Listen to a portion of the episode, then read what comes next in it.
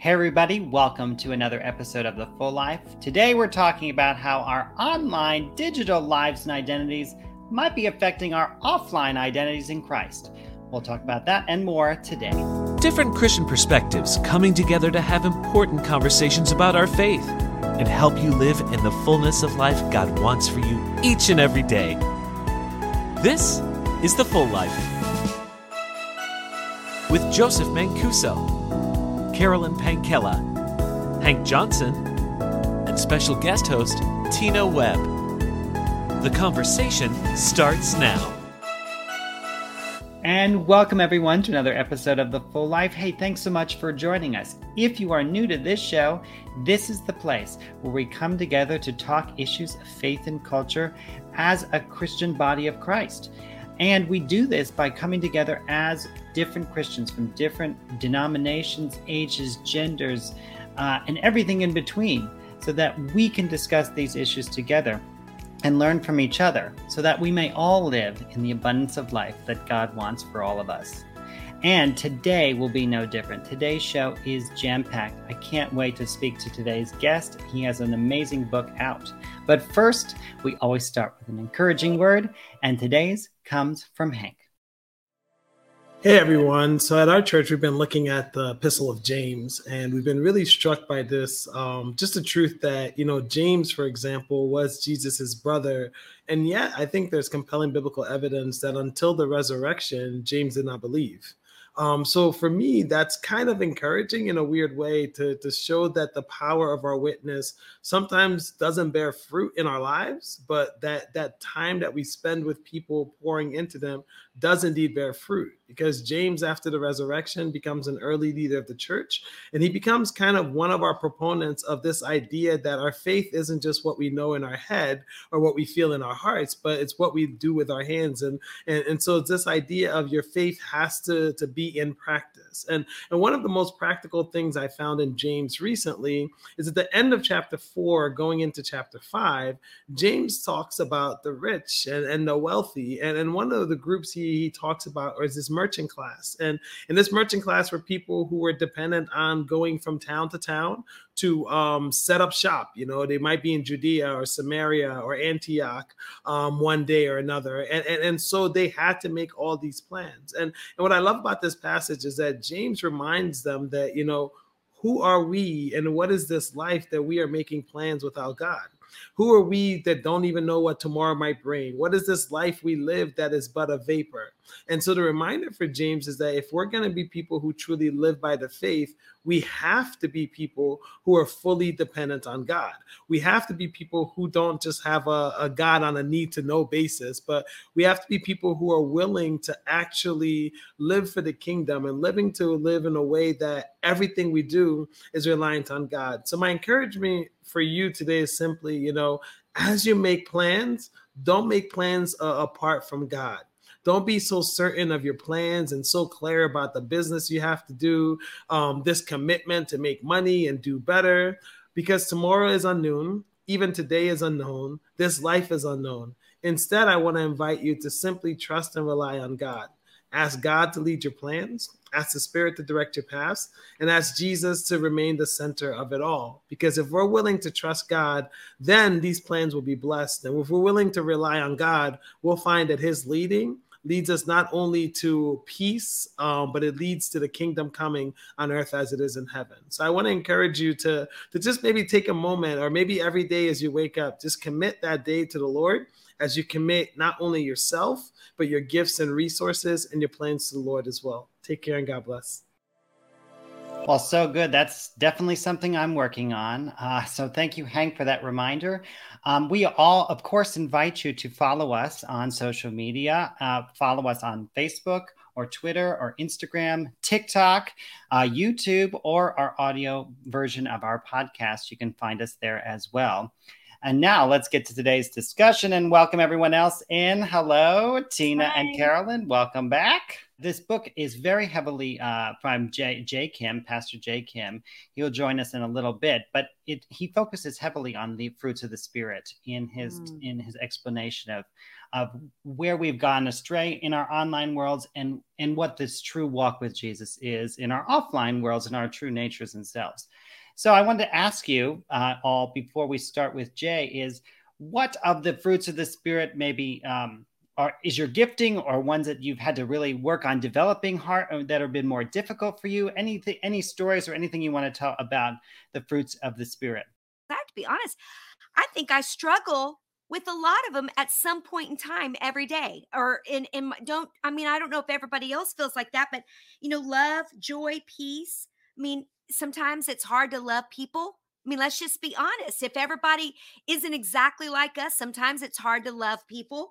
Joy, peace. I mean, we live in a time where, I mean, I just went through down all these. Well, man, I think there is at some point all of them that I need to bring before God. But you know, I was listening to this John Jurgensen. I don't know if you guys ever listened to him. He, he does a lot of stuff for young kids.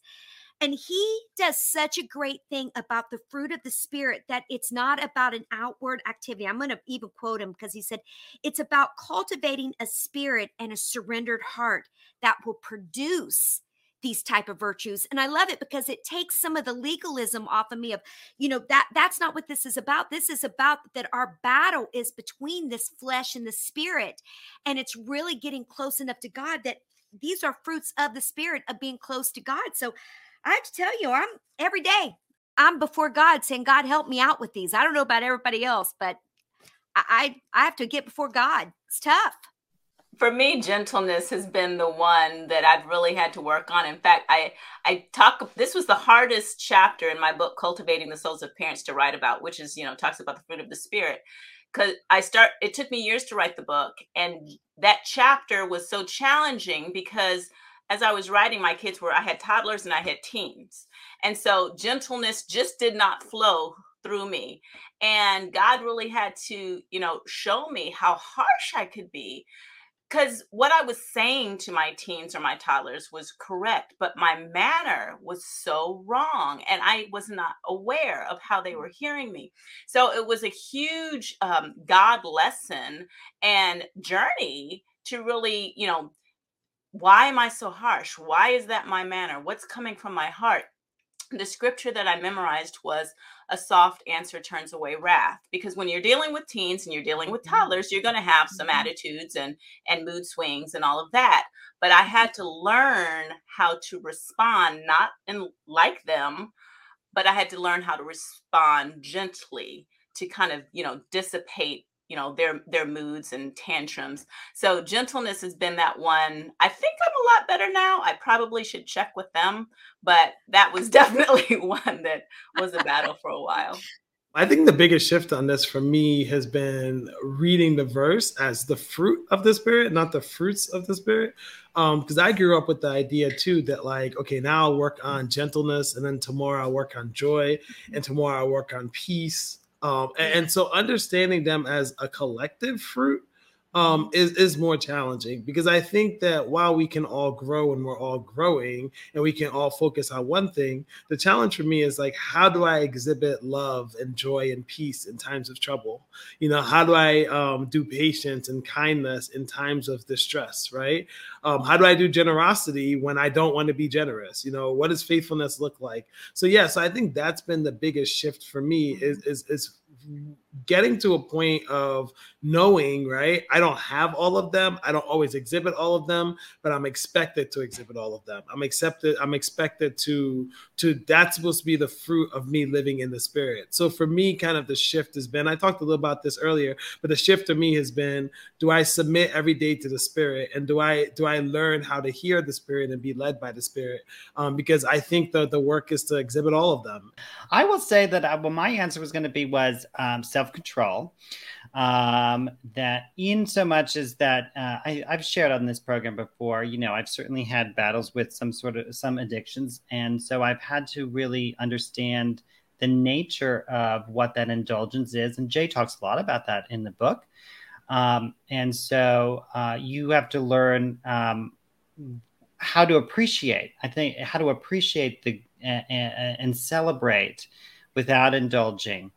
Um, and that and that is really truly a fruit of God because we see God and Jesus celebrating in the Bible all the time. You know, He's a very you know He is a celebratory God. Um, but how you celebrate and how you honor God at the same time. It's it is a it is a challenge, and I think it's a challenge particularly in this culture, as Jay will talk about in the mm-hmm. book. So let's get to it. J.Y. Kim serves as the lead pastor at Westgate Church in the Silicon Valley and on the leadership team of the Regeneration Project. His writing has been featured in Christianity Today, the Gospel Coalition, Missio Alliance, and Relevant Magazine. He lives in Silicon Valley with his wife and two children. Please welcome Pastor Jay Kim. Hey, everybody. Hey, Jay. Great to welcome see you. Welcome to the show. Yeah, thanks, thanks for, for, having me here. Hey, Jay. Yeah. Hi. Um, so I want to dive right in. Um, this book, Analog Christian, is a, a, sequel of sorts to the one you you did two years ago called Analog Church. Yep. Really, as we've talked about at the beginning of the show, kind of grapples with um, how our online lives have uh, maybe affected our offline lives and our identities and faith in Christ. Um, so I want to kind of go into that right away and say, you know, as you were, as we continue to come out of the pandemic, as we were going through it, you know, what did you talk about in the book? How what you saw personally, and then what have you seen from the research and you know the society as a whole? Yeah, that's a great question. Well, first of all, thank you so much for letting me hang out with you all and have this conversation. Um, really honored. Yeah, I mean, there's so much. You know, I, I think the pandemic revealed a lot. Um, the first thing I'll say is um, it's it's sort of you know I think it's easy to blame the pandemic for so much that ails us today. But I would actually suggest the pandemic, you know, isn't the the ultimate culprit. I think the pandemic was just like a great revealer. I think it revealed um, things that were symptomatic in us long before the pandemic. Honestly, it accentuated and accelerated some of that stuff. Things like disconnection and loneliness um, you know, and the data bears that out in many ways.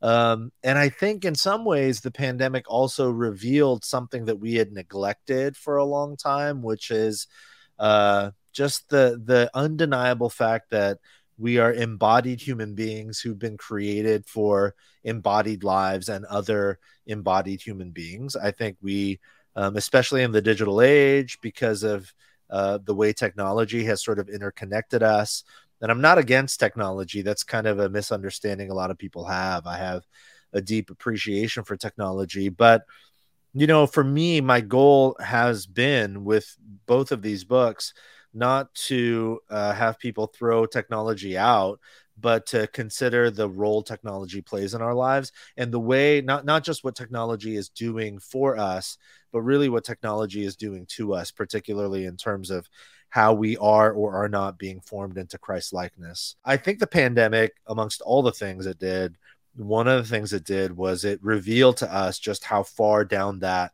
particular direction, what I would call a deformational path, just how far down that path we've come already. Mm. Um, but the hope is that once you recognize it, once you are aware of it, uh, you can make the decision to head in a different direction. And in the book, I'm going to pass to Carolyn, but I wanted to tear off by saying, you know, you point us back to uh, the fruits of the spirit in that mm. book. And I know, Carolyn, you have a question to start with that, but um, well, I just appreciate, first of all, that you are really going so counterculture. Because mm. I mean, just to hear somebody say, I mean, like you, you know, we we think technology is great, but it's like I tell my children all the time: there's a real world out here. mm-hmm. with real people. And you know, when you have a million people that committed suicide last year, I mean, there's a we need to be aware that we are meant for community. We're meant and so yeah. i just can't appreciate i can't say that enough. Um, i wanted to ask you a question though and i want to let's start with the first fruit of the spirits um, and which is love. There is so much talk in your book about love. Um, you mentioned that god is love and but it, that it's lost its meaning. Uh, yeah. talk to us about this self-centric uh, focus social media can cause us to have and what culture and even the church which I love, can miss in teaching the true and lasting nature of love? Yeah. What a great question, Carolyn. Yeah, thanks for asking that. Um, I mean, this this part will be familiar to people. I think uh, there's this phenomenon in psychology called semantic satiation. It's when a word or a phrase is repeated so often, so regularly that it's sort of robbed of its meaning. Um, and I think the word love has suffered in our day and age, in our culture, from semantic satiation. We just we use it so recklessly in some ways, you know. And this is a common example, but like I love my wife and I love fish tacos. You know, it's like, well, I can't possibly mean the exact same thing, but there's just one big broad word we use. And mm-hmm. so the word love has suffered, I think, from semantic satiation. It's just so common, it doesn't really mean anything anymore. Um, but really, biblically speaking, what a profound thought that God says He is love. Not that He has love or that He is loving. He is certainly those things, but He He declares He Himself like God is love. So, really, ultimately, when we're talking about love in the biblical sense of the word, we have to look to God Himself and the way He uh, embodies and expresses that love. And really, ultimately, we see it in the beautiful story of of you know a loving God sending his son to live, die, and come back to life on our behalf. You know, as we read in the New Testament, like while we were still sinners, right. Christ gave his life for us. You know, he laid it down not because we had earned it, because that would not be love. That's a transaction or a wage but he goes first, you know, and that's love. And so I talk a little bit about this in the book, but um, I think love at its finest is uh, the perpetual motion of receiving and then giving love, you know, fully receiving the love of God and then giving that love away back to God and to others. But in the digital age, when especially with social media, it's not that sort of exchange you're not really truly receiving something of value in order to give that value back.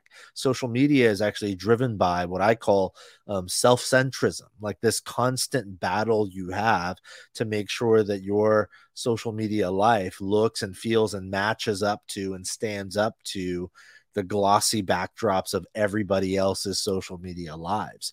You know, Carolyn, you mentioned the statistic about how many suicides there have been in the sort of isolated period of the last year or two. And that is, you know, that that's not random. You know, isolation is death to human beings and uh, it can lead to literal death in in the worst case scenarios but um, social media we have to be aware even though it poses as a super interconnected place, it's actually hyper isolated. That's not conducive to love.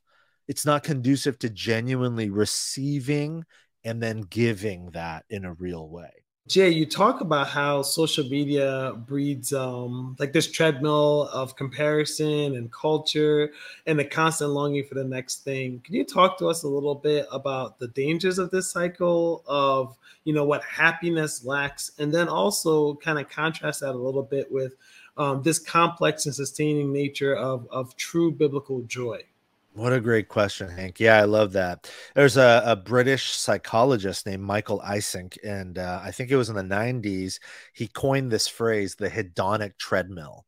And, you know, hedonic comes from the word hedonism, which is essentially like sort of the the relentless pursuit of pleasure. And I think for for what I from what I know, I don't think he was a Christian, but um, he he's a psychologist, and he understood that in the modern Western world, most people seem to live life on an hedonic treadmill, meaning we seem to live most of life on a treadmill chasing pleasure. But a treadmill is interesting because you're constantly running, but you're never arriving. And the point he was making is that that's how that's the that's the lie, the pervasive lie of pleasure.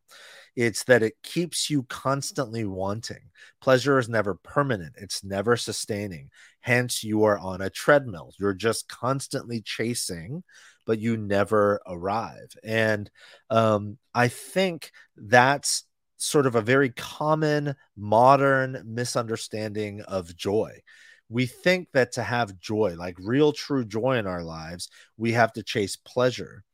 Um, you know, there's uh, Marie Kondo, who's like the the uh, the guru of organization, the Kondo method, you know, all of that. This like incredible Netflix show and multi multi million dollar sort of empire of organization. Her entire thing is built on this concept um, of sparking joy. You know, she talks about decluttering your home, and the the question you have to ask is, does this item spark joy? And if it doesn't, then I discard the item. Well, the problem with that is the concept of joy as a spark is is it's problematic because joy is not a spark. Pleasure is a spark. It, meaning sparks never last. They come and then they're gone.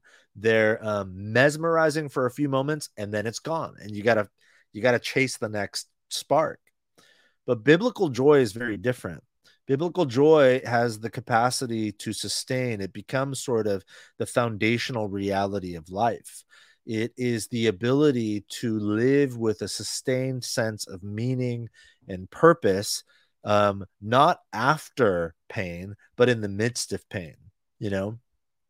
Uh, eugene peterson talks about how pleasure can do nothing but sit sort of in the present like what feels good right now but he describes biblical joy as borrowing from the past and looking forward to the future. And what he means by that is that true biblical joy isn't just about what feels good right now, it's about remembering all that God has done and has brought us through and brought his people through and his faithfulness over generations and to look forward to the future. You know, this beautiful imagery we have near the end of the Bible in Revelation 21 when it says, John has this vision. He says, I saw a new heaven and a new earth, and God dwelled with human beings.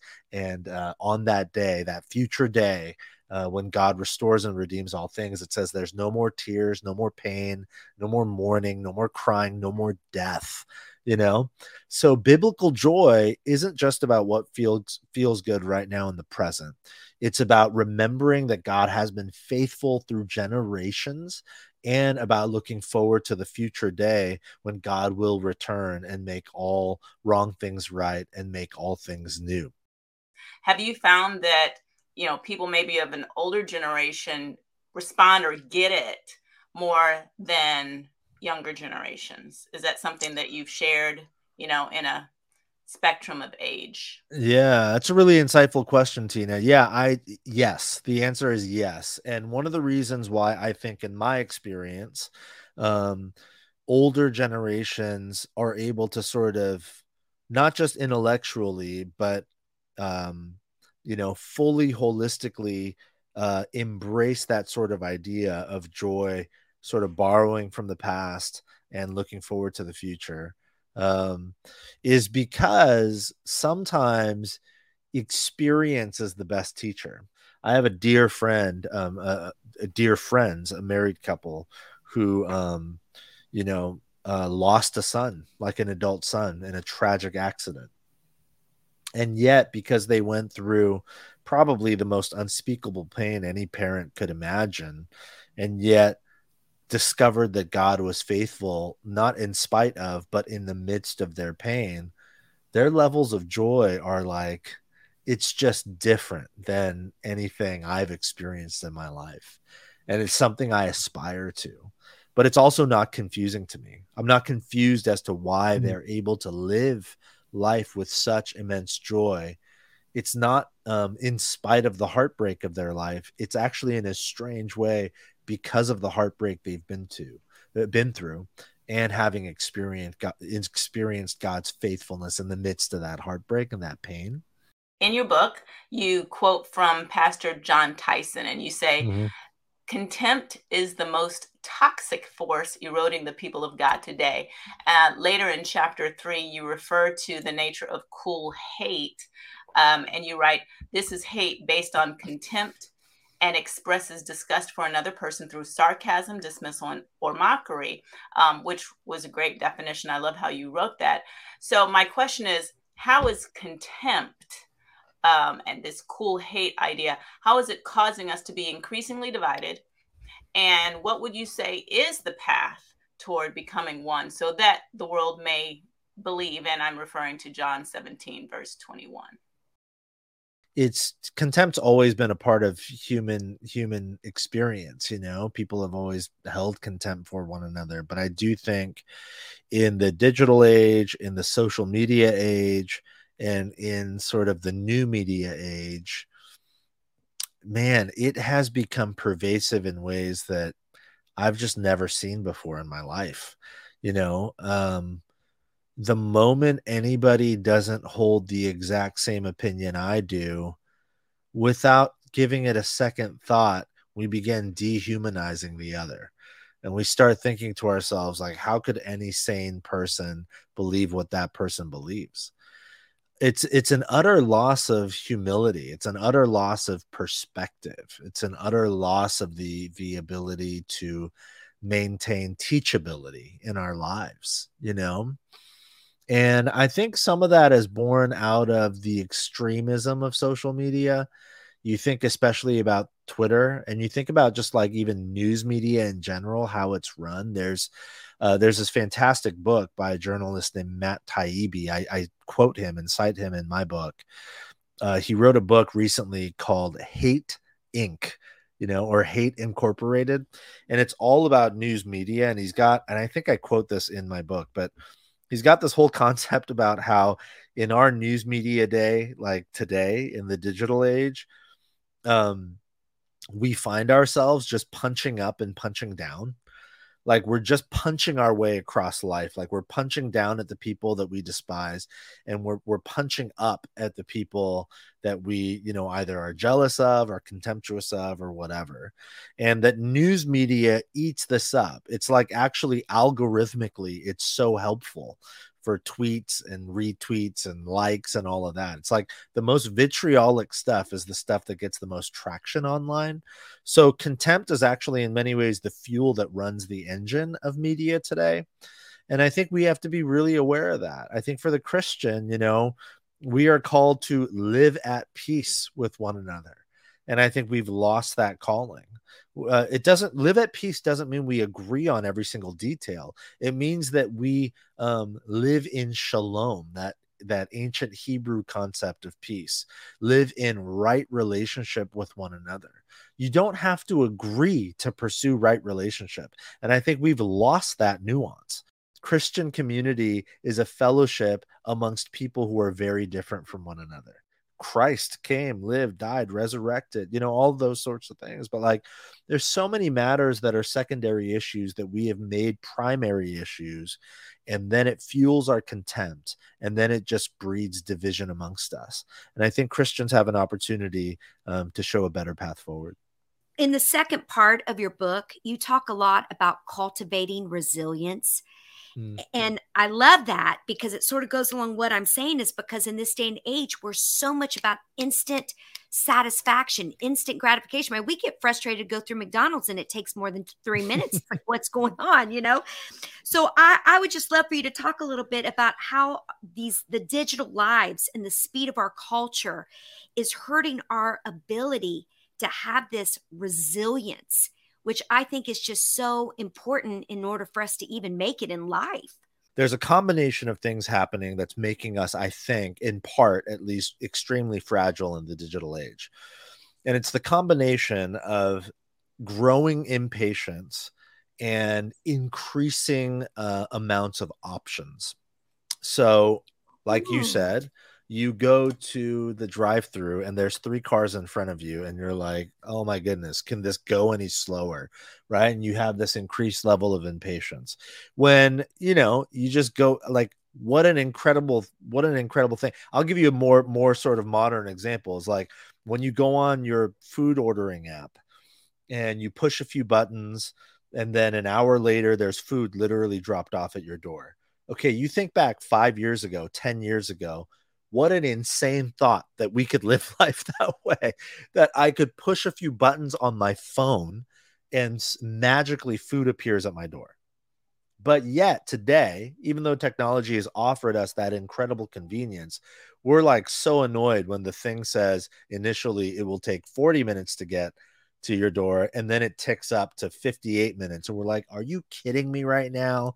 And we're so impatient and we're like i could have gone to the restaurant got it myself or you know like all of this stuff happens like we're increasing amounts of impatience but the the real problem is that gets connected to increased levels uh, increased amounts of options.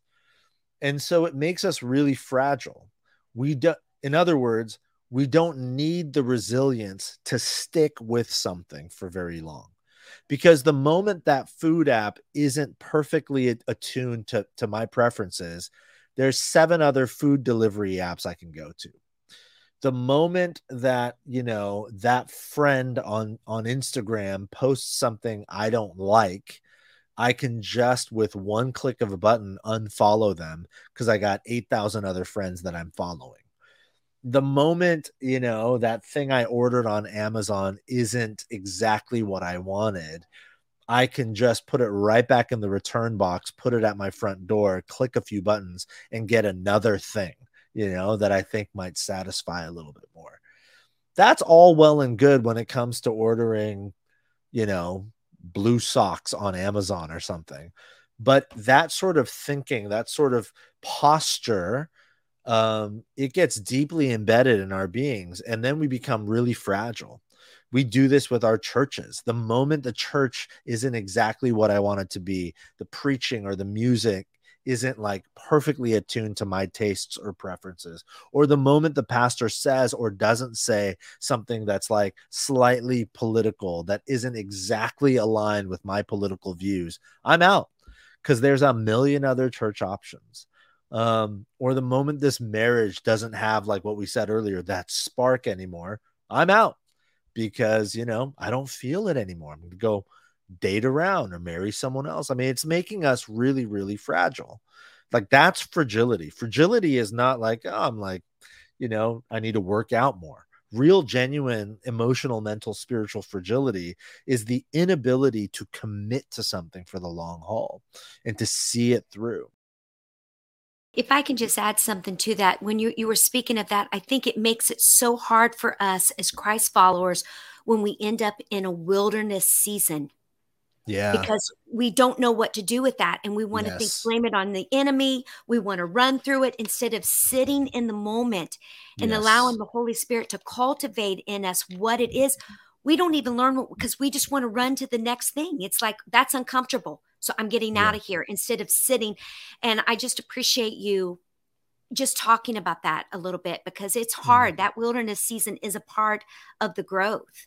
Yeah, that's right. I love that you said that. You know, God says of himself in that famous passage in Exodus 34 where he describes who he is, you know, where like talks about being slow to anger and all of that. He talks about you know the the king james translation which i don't use much he says that he is long suffering you know uh, long suffering which is um, often translated patient uh, it's a word that actually means like long of nose and the the imagery behind that is like when something angers God, long of nose, meaning he has big nostrils, meaning he's able to take a deep breath.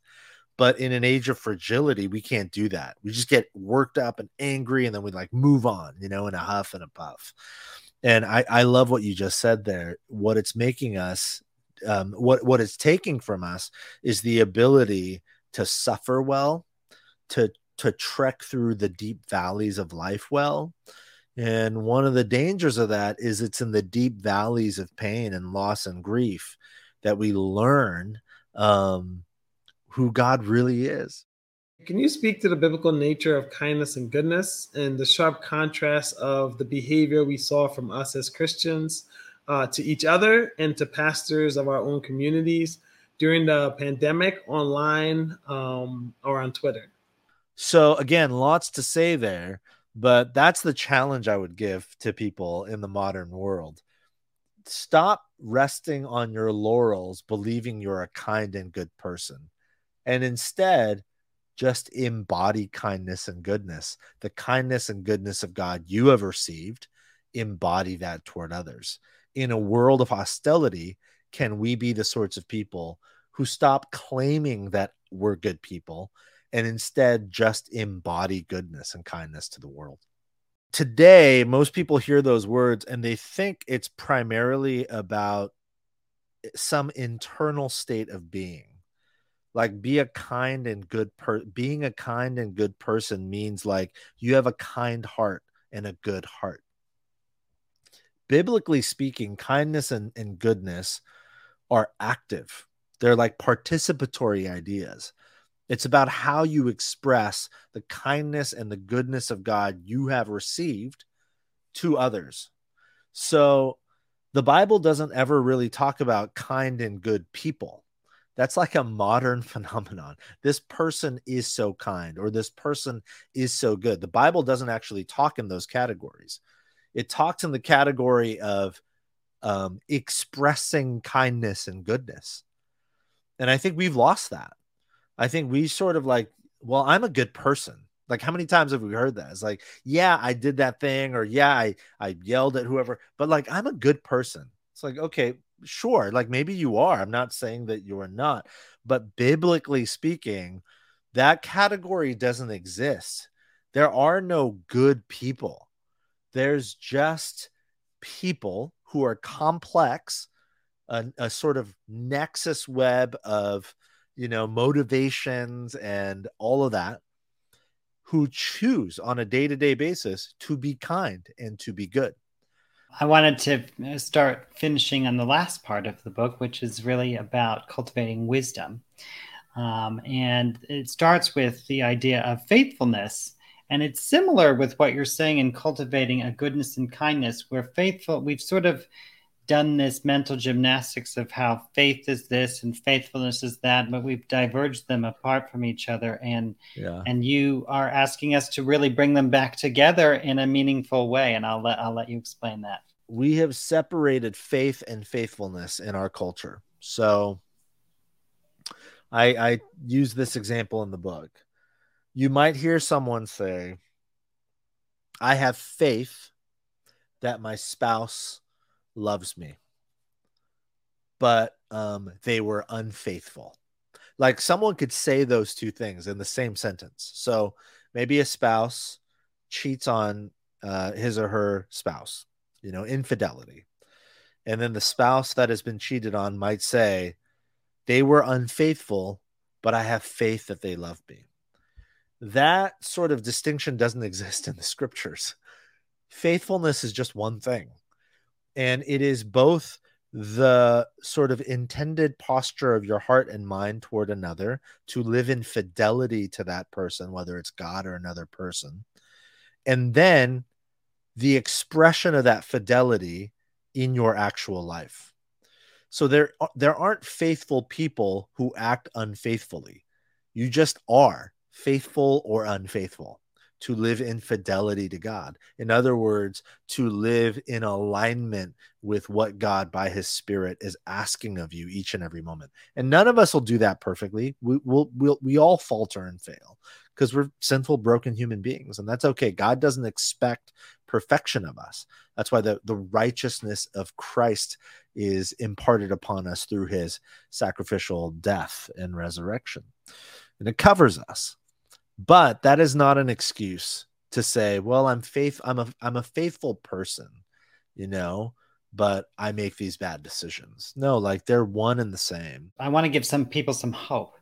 Uh, because we've talked about all the negative that technology and our technological yeah. lives could bring, but how do we operate from a place of wisdom in our technological lives? Yeah, great question. Well, the entire book is based on the idea of the fruit of the spirit and I guess, you know, there's a lot to say here, but I guess my encouragement would be it is the fruit of the spirit. It's not your fruit, right? You have to surrender your life to the work of God's spirit in you. And fruit's grown slowly. You cannot microwave fruit. And you may not see it every single day, and it's okay. Right? That's not how fruit works. Um, but if you would make the decision the slow and steady decision to surrender your life to the Spirit of God every single day, even when you cannot see it. He is he is um, dynamically developing and growing life deep inside of you. And now let's turn to the fullness of prayer. I used to think that prayer had to be grandiose. Um, and what I've learned over time is that prayer at its finest is conversation. So it flows as conversation with someone uh, with whom you have an intimate, loving relationship. So when I think about my relationship with my wife, sometimes we engage in very elaborate, deep, long, extended conversation, and often we engage in just very brief, um, you know, uh, quick little summary statements, but it's our presence with one another that really is the bedrock of the relationship. And, and so it is with prayer, I think. I think often prayer is just um, sitting in the presence of God. You know, I think of the psalmist better uh, is one day in your courts than a thousand elsewhere. And so if we can um, cultivate that sort of heart posture with God, a longing and desire to be near Him at all times, that nearness is prayer itself tell everyone where they can get the book and everything so they can follow you on social in a healthy way. sure, sure. Yeah, thanks for asking. Thank you guys so much for the conversation. It was a joy. Um, yeah, the the book you can get just anywhere, anywhere books are sold. You just type in analog Christian and uh, Amazon or wherever else you go. Um, and then yeah, I have a little website, jaykimthinks.com, and some of my work is there and you can find me on social media uh, at jaykimthinks uh, as well. So yeah, would love to hear from you. I want to encourage everyone uh, to focus on remaining in Jesus. I know Carolyn mentioned that in our conversation at the top of the show, and you mentioned it in your book as well, Jesus. But uh, yeah. Jesus, oh boy, Jay, uh, there you go. but but it is about it is about uh, being uh, attached to that vine, that that life giving vine, um, and remaining in Him in that dwelling place. And we can do that by focusing on the fruits of the Spirit in our yeah. daily lives, and yeah. and that can in, in turn translate into a healthy digital life. Yep. And so I encourage everyone to do that. I encourage everyone to get this book because we really have not even scratched the surface. I have like quotes all over my notes that you can just tweet out all day long because Jay says so much. Um, so I encourage you all to get it and really grow in knowledge and wisdom through his book. And thank you again for Jay. We'll see you next time for more conversations here on The Full Life.